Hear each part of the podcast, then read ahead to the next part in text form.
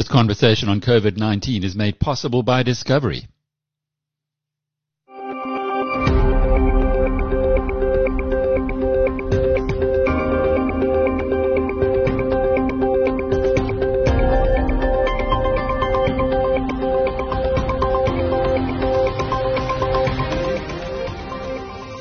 Hello, I'm Alec Hogg, and welcome to episode 53 of Inside COVID 19.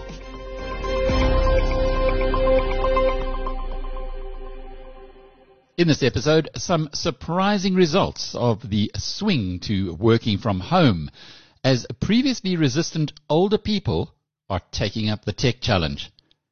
We revisit the growing scandal around South African insurers who are refusing to honor business interruption cover with the owner of an 81 year old Drakensberg resort. There's some lessons from an old age home on how to keep elderly patients safe and we close off tonight's episode with a quite brilliant expose from our partners at the Wall Street Journal, who've been digging deeply into what happened in New York, providing a casebook of what not to do when dealing with a novel coronavirus. Inside COVID-19 from BizNews. In today's COVID-19 headlines, the South African coronavirus curve continues to rise exponentially with new daily infections breaking above 7,000 for the first time on Saturday. The World Health Organization reported on Sunday that the 189,000 new cases worldwide of the previous 24 hours were a new record, with South Africa among several countries setting fresh peaks. South Africa's new daily infections are now in the global top five alongside Russia and surpassed only by the far more populous United States, which is now into a distinct second wave, Brazil and India. While the rate of growth is of concern, South Africa's total cases of 140,000 and mortalities of 2,500 are still well behind the hardest hit nations. The US has had just under 130,000 deaths from 2.6 million confirmed infections. We take a close look later in the episode at what can be learned from mistakes made in the country's epicenter of New York. Second highest in the world is Brazil, where 57,000 people have succumbed to the virus from a total of 1.35 million cases. The UK, which appears to now have the virus somewhat under control with a modest 36 deaths yesterday, is still third on the global list with 43,500 mortalities from 311,000 cases. It's not only in the United States where societal fault lines have been prized open by COVID-19. Brazilian activists erected a thousand crosses in front of the Brazilian parliament to represent the people who have died, an indictment on a political leadership which initially wrote off the pandemic as simply a bad flu. Here's a report from Reuters. A thousand crosses for thousands of victims. The memorial laid in front of Brazil's Congress honors those who have died from COVID-19 while denouncing President Jair Bolsonaro's handling of the pandemic in a country that remains largely split on the matter. Brazil, which has the second highest virus death toll after the United States, reported over 30,000 new cases on Sunday, according to its health ministry. The virus's rapid spread has eroded support for right-wing Bolsonaro while also raising fears of economic collapse after years of anemic growth. Detractors and supporters of the president have been gathering in cities across the country. Anti-Bolsonaro protesters on Copacabana Beach in Rio de Janeiro clashed with police. One demonstrator was spotted being hit with batons as another was arrested. The Stop Bolsonaro protest was staged both online and on the streets in Brazil and beyond. But as anger rose amongst detractors, so too did solidarity from supporters. Back in the country's capital, Brasilia, Bolsonaro backers gathered to honor him. Dozens of people draped in Brazilian flags waved banners and honked at passing traffic a stark symbol of the polarization in Latin America's largest country. Inside COVID-19 from BizNews. The COVID-19 inspired lockdowns and social distancing regulations have seen millions of people working on their computers from home. As you'll hear in this fascinating discussion with Discovery's Chief Technology Officer Derek Wilcox and the group's Chief Information Security Officer Zaid Parik, it was a huge logistical exercise for them and for many other companies. But there's also a dark side for those who do not protect themselves properly against criminals who've spotted a new cybercrime opportunity. Typically, before COVID, we were at about 1,500 people working from home on a daily basis around the world. And we moved within a two week period to more than 8,000 regularly working from home, and certainly over 11,000 who've logged on from home occasionally. And that was a, a major achievement for us. I think what it demonstrated was that having that base of the 1500 had taught us the lessons we needed to know. And we were able to use the same technology, the same security protocols and get people home very, very successfully. I think probably the most remarkable area for me has been that we now have over 2,000 voice-based contact center agents working from home. If you'd asked even the most optimistic technologist a few years ago, they would have said a voice-based contact center agent could never work from home. And now we have that as a normal way of doing business. So presumably they have other contact points as well. If they are, when you say contact, is it call centers in effect? Yes, we've sent contact center agents, call center agents home. And predominantly they are still servicing their clients through the voice me- mechanism, although they do also have chat functions and email servicing to augment that but they're able to make perfectly clear voice calls from their home locations. Derek, do you use any of the off the shelf software solutions like Slack or Google Hangouts or other things that generally would be used in a smaller business? We primarily use Microsoft Teams and everything that goes with that for our internal collaboration. And the reason for that is that it integrates with our security technology very effectively, which makes it easier for us to set up and manage meetings. Slack is quite widely used in our development teams, but is not used elsewhere in the business. Slack has fantastic features as far as integration is concerned, but it is quite hard for a non-technologist to get their mind around. Hmm. Well, let's bring in Zaid Parik now because the next point of this discussion, it has to go to people working from home who haven't done so in the past. It must be a nightmare, at least initially, when you're trying to keep the data and the, and the whole system secure. Yes, so, so thank you, Alex. So look, I think with Discovery, we were actually quite lucky. I mean, since we, about two years ago, three years ago, when we started moving into our wonderful new building, we already started with the adoption of remote work and working from home. So by far and large, our technology and security capabilities were really set up to support remote working, just not at this scale. So when lockdown started, we scrambled to increase capacity and get the, the bells and whistles going. But I think by and large, from a capability perspective, we were sorted.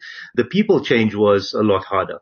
And I think right now it's literally what a time to be an attacker with all the uncertainty, the situation going on everywhere. Spam and phishing attacks have risen tremendously in tenfold. And that's primarily the highest sort of attack vector that's being used right now. So on our side, it was more around the people factor and awareness and getting our staff to almost be more cognizant of what they're doing and how they interacting with the systems more than actually enabling the technology. Do you have a list of do's and don'ts? Oh yes, and it keeps on growing. it started off with a five point do's and don'ts, and now as the world is changing and more collaboration tools are coming on the market and people wanting to use more and more tools, uh, that list is growing quite uh, quite a bit.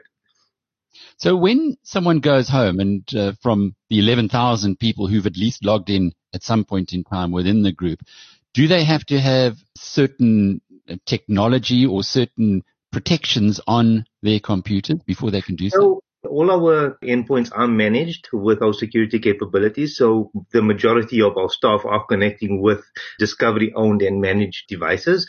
For those that don't, we've uh, created VPN capabilities where if they do use their own devices, our data is still protected once they connect to our network. Derek, from a more broad perspective, the movement of the business towards digital, one of the conversations I had with a colleague of yours said that you had a, a meeting or a launch where you had 7,000 people attending remotely. Now that too is something, I guess, beyond our wildest dreams. You'd have to hire a number of Sandton convention centers to get that number of people into a room in the past. Uh, forget about the other transport logistics and so on. Has that brought new challenges? Well, first of all, I think it's been a significant opportunity for us and actually been much bigger than the employee change, although not probably not as widely visible. Uh, we have seen with members and brokers a significant change to digital. And interestingly enough, it's primarily been with the Gen X or older people born before 1980. I saw last week the Capgemini 2020 World Insurance Report. And it's very interesting to me that the millennials have increased their use of digital technology over the last two years from about 50% to just over 60% as their preferred mechanism for interacting with insurers. But the uh, Gen Xs have gone from 30% to over 60%. And now you've got Gen X and millennial having the same propensity to use technology or digital as their first choice for interacting with the insurance industry worldwide. And I think we're seeing that in our member base. The number of people that use the app, our various web portals, is growing tremendously. And particularly, we're seeing our intermediaries really awakening to this technology. And I think for them, the alternative was to stay at home and not be able to engage with their clients at all. So it really has been a fantastic enabler for them to keep those client relationships and to keep their business growing during a very tough time when a lot of people are looking for that independent financial advice or concerned about their retirement, their insurance coverage, even their banking capabilities. So that really has been quite a boon for us. And then as you correctly said, the uh, whole area of conferencing has grown tremendously.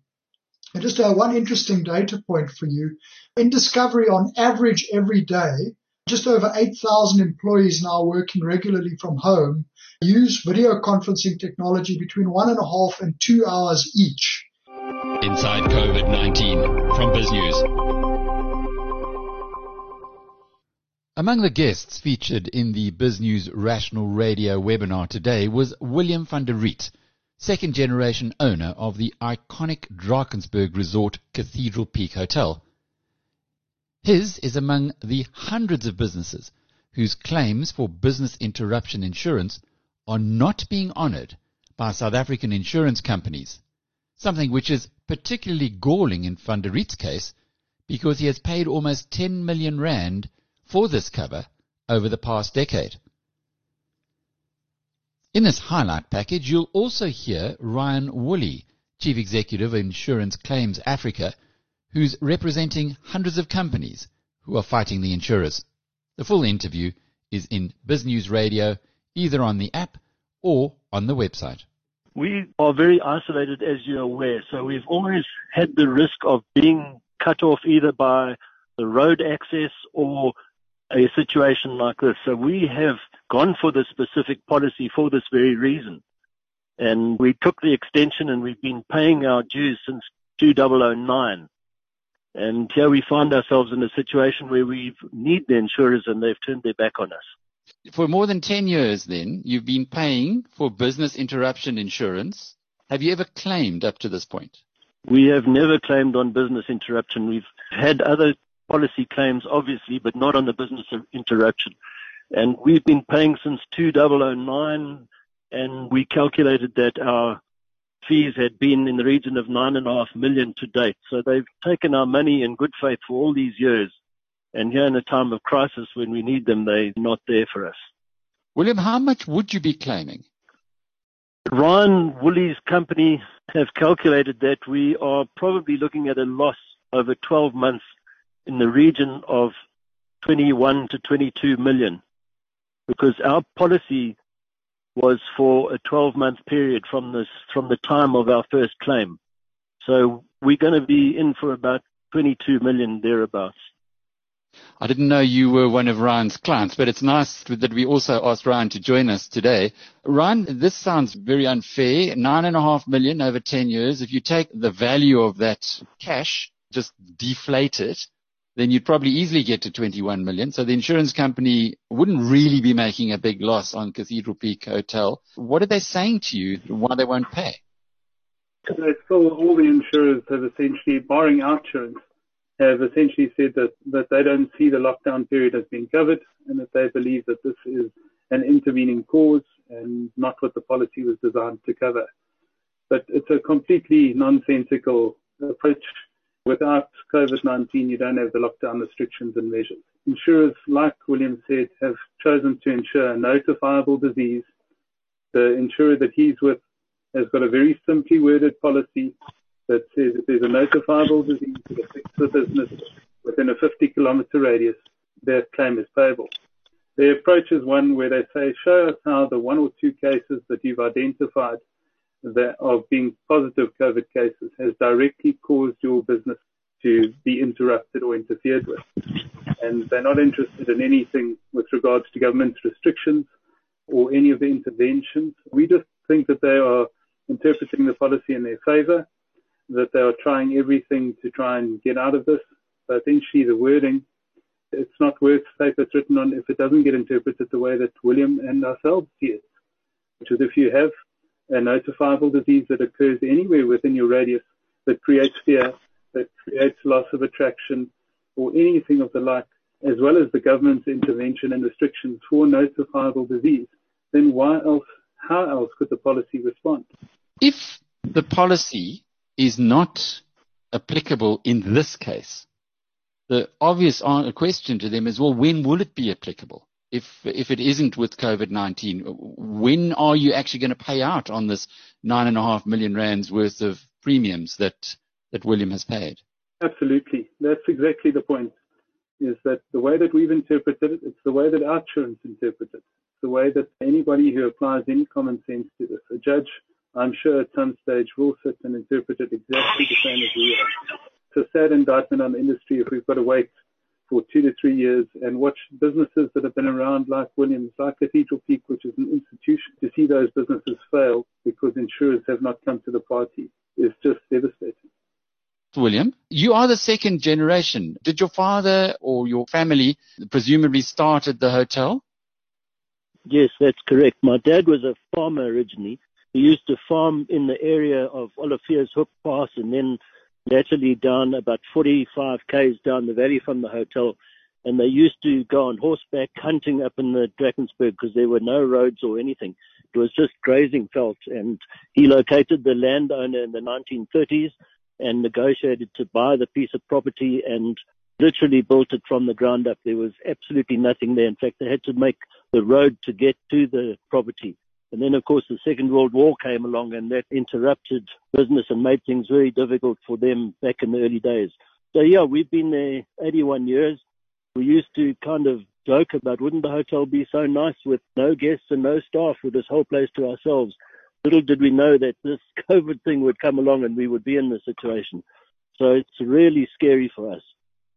So 81 years, are you able to survive this? Not without help. Our overheads at the moment are between 800,000 and a million rand a month with security, which we've had to keep on to protect the property and with the various insurance policies, medical aid, UIF, etc. We've got massive overheads and we've kind of maxed out on our credit limits at this stage. So if we don't get help soon, we're going to be in serious trouble and we'll have to try and approach the banks to get interim financing we're still hopeful that the insurers will come to their senses and make some sort of offer on this, some negotiated settlement. And, you know, I just don't understand why the industry has not adopted a proactive approach from the beginning and said, listen, guys, we acknowledge that we are in this thing and, and um, your policy is valid, but we can't meet the quantum. We can offer you a percentage and then give you a, a discounted rate for the next two years or some sort of proactive approach instead of just absolutely slamming the door in our faces. It, it makes no sense. Inside COVID-19 from BizNews. Our partners at Bloomberg report that nursing homes and assisted living facilities have been a hotbed for COVID-19 outbreaks. Because older people are particularly vulnerable, the facilities have had some of the deadliest outcomes during the pandemic. But some nursing homes have done much better than others at containing the virus. Bloomberg's Angelica LaVito reports on a Seattle area assisted living company that learned the lessons of the pandemic early and has managed to keep outbreaks from raging out of control. There's some lessons here for us in South Africa as infections begin mushrooming. So I'll start by welcoming everybody. Thank you for coming. And uh, this is important work. We're fighting the invisible enemy. Um, today's broad testing, we're testing all residents and all staff here at University House, uh, Wallingford. Stacy? Albert Manunga is the Regional Director of Health and Wellness at Era Living. He is preparing to test residents at University House Wallingford, an assisted living facility in Seattle. Testing is a key tool to identifying people infected with the novel coronavirus in assisted living facilities and nursing homes. It might sound obvious now, but that was not always the case. A nursing home first exposed the U.S. to just how deadly the novel coronavirus could be. The virus swept through the Life Care Center of Kirkland in late February. It infected residents and employees alike. 45 deaths have been linked to the Washington facility. A short drive away in Seattle, alarm bells started going off at Era Living's Ida Culver House Ravenna in early March. One resident visited his doctor on March 4th. His earlier trip to an urgent care center did not resolve the unexplained confusion he was experiencing. The doctor prescribed antibiotics for what looked like bacterial pneumonia. On the way back to the Ida Culver house, the family called with a heads up. Suspicious, a nurse called Manunga.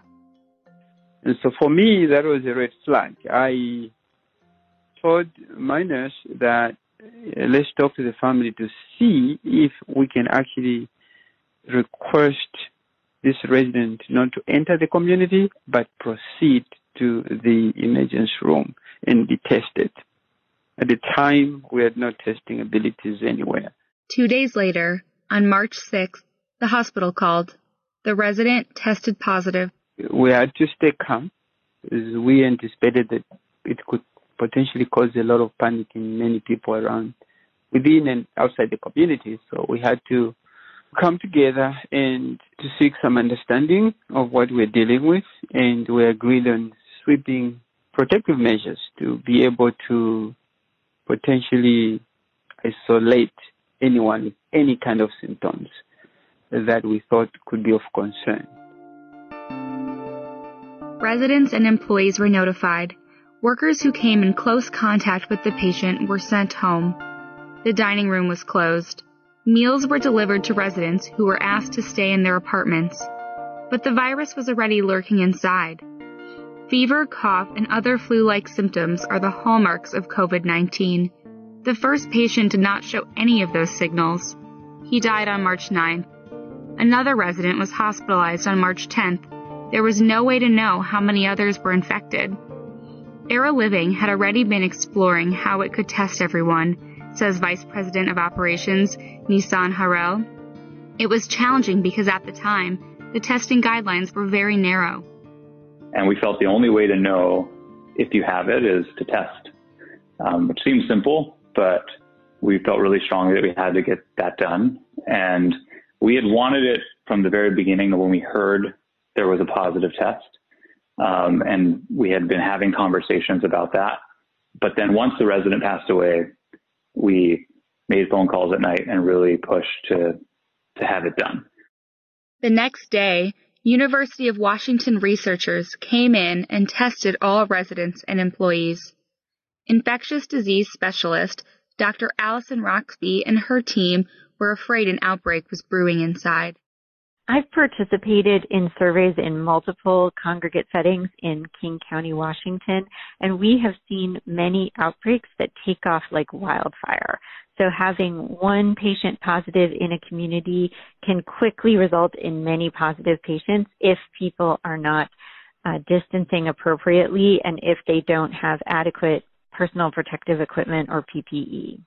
Manunga says he was not afraid, but he was prepared. I was prepared for a potential widespread update because we didn't know that the COVID was in the community. Uh, nobody had respiratory symptoms.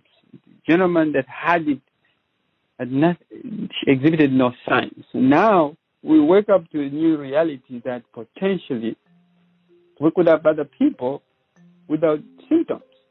And so I was prepared to see a number of cases through that experience. Roxby and her team at the University of Washington screened everyone for symptoms. They asked them to record anything out of the ordinary, like a cough or a fever. Then they swabbed. Three of 80 residents and two of 62 workers tested positive. Some did not report any symptoms. They tested all residents again one week later. Just one more resident tested positive. The interventions worked. Roxby and her team shared the results in a study that was published in a medical journal and shared by the CDC. Her conclusion? Testing can catch infections that screening for symptoms can't. We were very heartened that despite having two patients in the facility uh, with confirmed coronavirus, that we did not see a facility-wide outbreak. And it suggested to us that when facilities follow all of the recommendations, it's possible to avoid a facility-wide outbreak.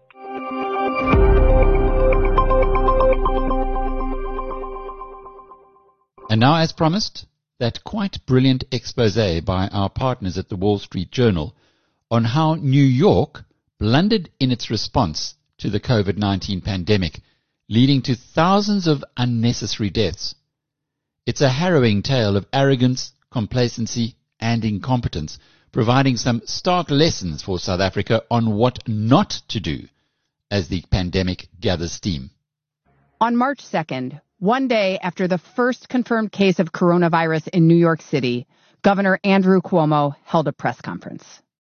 We have the best healthcare system in the world here. And uh, excuse our arrogance as New Yorkers. I speak for the mayor also on this one. We think we have the best healthcare system on the planet right here in New York. Cuomo was getting at an idea that the system would work. Because of New York's public health establishment, the state wouldn't struggle to fight the virus like other places had.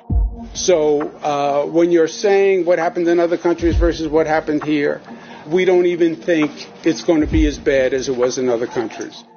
What followed this March 2nd press conference was the most harrowing public health crisis New York has seen in a century.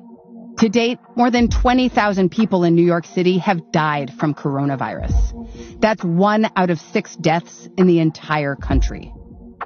Our colleague Shalini Ramachandran has been working over the past months to answer a question. What went so wrong? But people didn't die only from the coronavirus, but because we couldn't get to them in time, or there weren't enough people to help them, or there wasn't enough equipment to help them. Some people died because of a lot of things that could have been avoided. Shalini and her colleagues talked to nearly 90 frontline healthcare workers, hospital administrators, and government officials. They reviewed emails, legal documents, and memos to understand the missed warning signs and subsequent chaos that many healthcare workers say led to unnecessary deaths. Welcome to the Journal, our show about money, business, and power. I'm Kate Linebaugh. The first coronavirus case in the U.S. was reported in Washington state in January. But around two months later, when the virus officially spread to New York, officials were reluctant to shut down the biggest city in the country. New York reported its first coronavirus case on March 1st. And the day after that, Mayor Bill de Blasio tweeted that people can go see a movie, go on with their lives. A day later, Governor Cuomo said at that press conference that the state's healthcare system was the best in the country and was ready to confront the coronavirus. But as cases in New York grew and Cuomo declared a state of emergency, the actions of New York's leaders started to splinter. And that was especially clear in deciding when to shut down. So the politics involved are that Governor Andrew Cuomo and Mayor Bill de Blasio have a long contentious history. And during those crucial days when people were trying to figure out whether New York City should be locked down or not, they were often at odds with each other. I mean, one example of this is Mayor de Blasio said the city might go under a shelter in place order, which Governor Andrew Cuomo then dismissed. And being constantly at odds with each other helped sow the confusion. So, what was the turning point for New York leaders to stop waiting? When did it become clear that things were taking a turn for the worse? So that was March 13th when it became clear that there was community spread from one man in a New York City suburb. And at that point, the city realized we're, we're not planning for a crisis a few months from now. We're responding to one already here. And just for comparison, in early March, at the same time period, New York was feeling like they were well prepared. Other American cities and states were taking action. Yeah, and here's where the difference really shows. New York was remaining open even as its caseload was skyrocketing past where others were. So, for instance, California issued a statewide lockdown with 1,005 cases on March 19th, while New York remained open with 5,704 cases. And that's according to updated Johns Hopkins data. Spokespeople for the city and state said they did everything they could once the risk of COVID became clear. The de Blasio spokeswoman said that, quote, ultimately our hospitals withstood the pressure and our doctors and nurses delivered heroically. The crisis in New York only got worse as the virus spread out of control. So it was becoming clear that New York City's caseload was spiking in a way that other places weren't.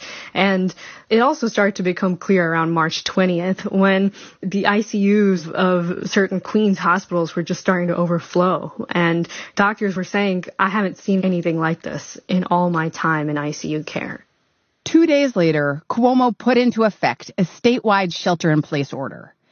And in the weeks that followed, that chaos in the Queens ICUs would hit more hospitals around the city, testing the health system at a scale it had never seen before, with a disease that the world was still trying to understand. As New York shifted into emergency mode, Cuomo ordered hospitals to increase capacity by 50%.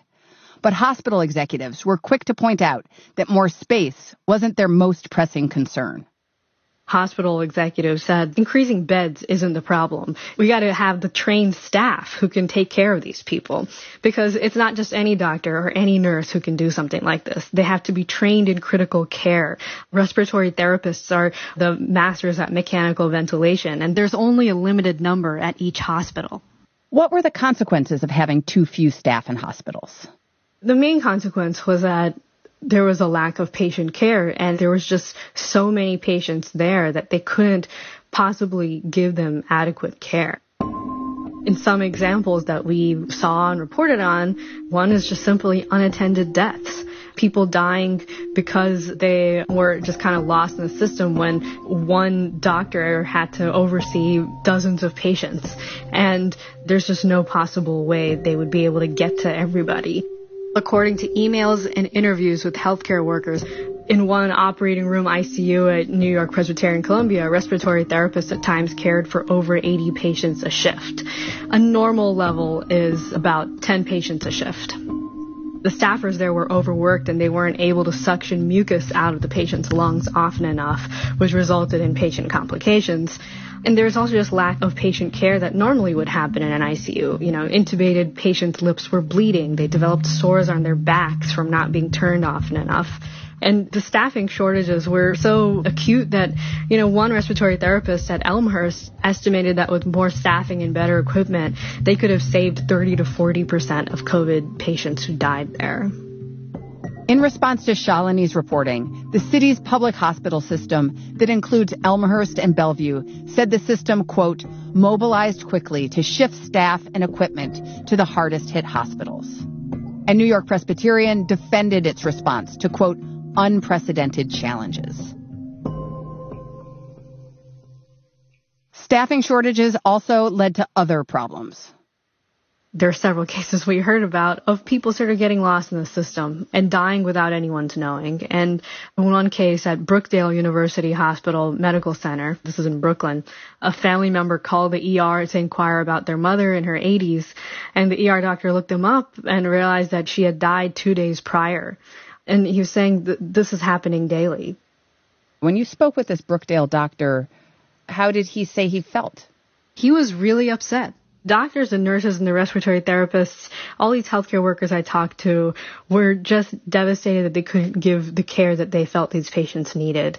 And it was emotionally just breaking them to have to talk to these family members and say, look, I'm sorry, your mom died two days ago. We don't know where she is.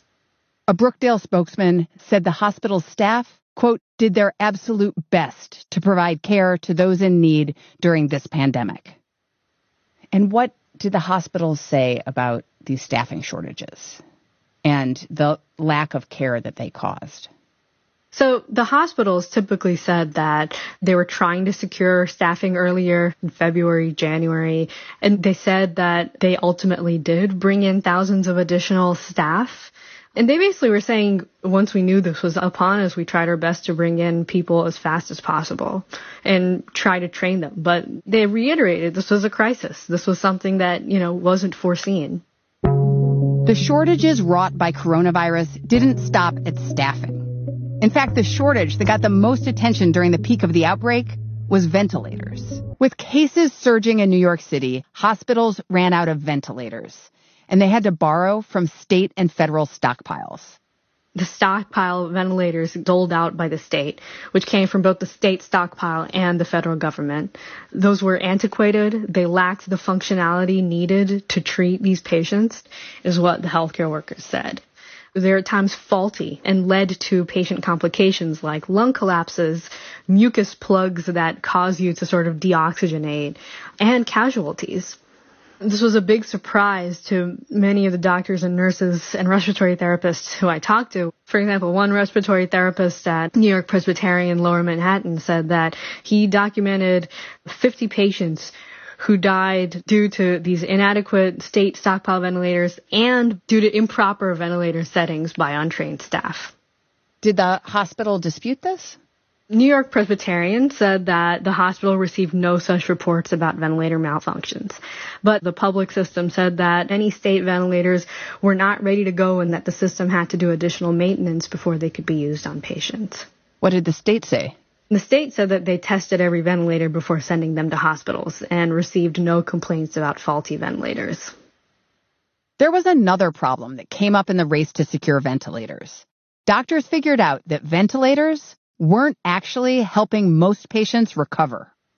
So initially, doctors across New York City were ventilating patients early because of the focus from leaders from the medical community on ventilators. And what people started to realize is that most patients on ventilators were dying. They weren't getting off the ventilators. And many of the doctors across the hospital system said, we have to try to get these people better without putting them on a ventilator. Instead of ventilators, doctors started relying on another treatment, putting patients on oxygen. But this treatment required monitoring patients' oxygen levels, and many healthcare workers said the lack of staffing and needed equipment made that an especially dangerous task. Just imagine a hospital crowded with people and with thin staff. You need monitors to be able to tell people this person's crashing, this person needs help, but they just weren't there. This situation especially came up because of how some patients can react to oxygen masks when they can't get enough oxygen.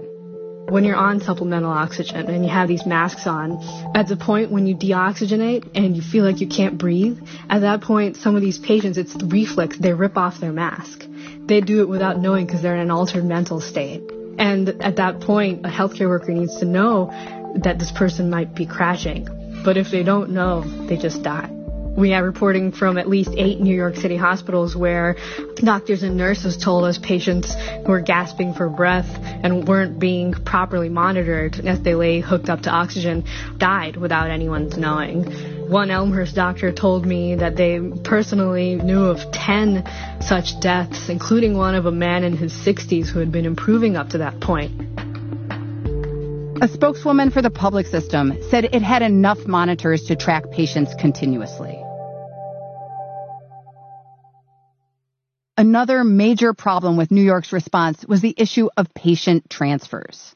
Hospitals in the city were overwhelmed with the number of COVID patients coming in each day. But some hospitals, depending on their neighborhood or their funding, were more strained than others. There were pockets of New York City that were starting to get harder hit than others. For instance, Queens and the Bronx, where there are low income, diverse communities, they were getting really hard hit. And what hospitals at that point needed to do was transfer patients from those hospitals to places where they could be helped because those hospitals were getting overloaded. In regular times, there's a system and protocol for how to transfer patients from one hospital to another. But because of the chaos during the peak of the pandemic, that system needed more government assistance to make it run. This led to another squabble between the de Blasio and Cuomo administrations. City officials told us that they had wanted to set up a centralized evacuation hub that was previously used in emergencies like Superstorm Sandy, which would have helped transfer patients between private and public hospital systems and among them. And they said that twice the state denied the request. A spokeswoman for the state said the city's centralized evacuation hub wasn't designed for individual patient transfers. So the state created its own system for that purpose. But the state's program had problems. It could tell you when a bed was available, and it would supervise the transfer of a patient, but it didn't supervise the transfer of medical records so doctors would know what to do when that patient arrived the lack of coordination meant that hospitals on their own, and really it was doctors in the moment on their own trying to figure out what to do with these patients, flooding the ERs, you know, sending them out to another hospital. And oftentimes patients would arrive with one foot in the grave, according to the doctors and nurses we talked to. And we heard several examples of patients arriving at Bellevue's ER transferred from other hospitals, dying soon after they arrived. And is that because they were so sick? What went wrong there? It seems like what went wrong was that patients who were super critically ill, who normally wouldn't be transferred, were transferred in this crisis. And the problem was that they were too unstable to be transferred and they would arrive without names or medical information. So the doctors at the receiving hospital didn't even know, has this person had these treatments? What are their names? The public hospitals said that only the least sick patients were transferred, and their personal information was in a centralized system. And state officials said their transfer system ultimately helped save lives. New York City's hospitals have largely emerged from the crisis at this point. At the peak, there were over 6,000 cases a day in the city. Now, they're just a few hundred, a number that's manageable for the city's hospitals. But with all of its missteps, New York was also the first place in the country to deal with an outbreak of this magnitude, which means there's also a lot to be learned from its mistakes. There are several states right now that are undergoing a surge, and hopefully they don't get to where New York was. But given that it did happen here, and given that the outbreak spread so fast, there are a lot of lessons to take away from how leaders dealt with it, how hospital administrators tailored their response in the moment, and also just how people can better prepare, how cities, states, and hospital administrators and frontline workers can better prepare.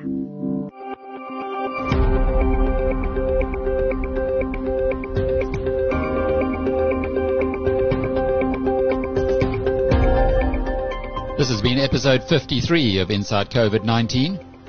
The full interviews featured in this podcast are available separately on the biznews.com website or app.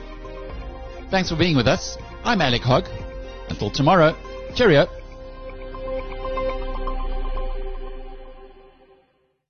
This conversation on COVID 19 was made possible by Discovery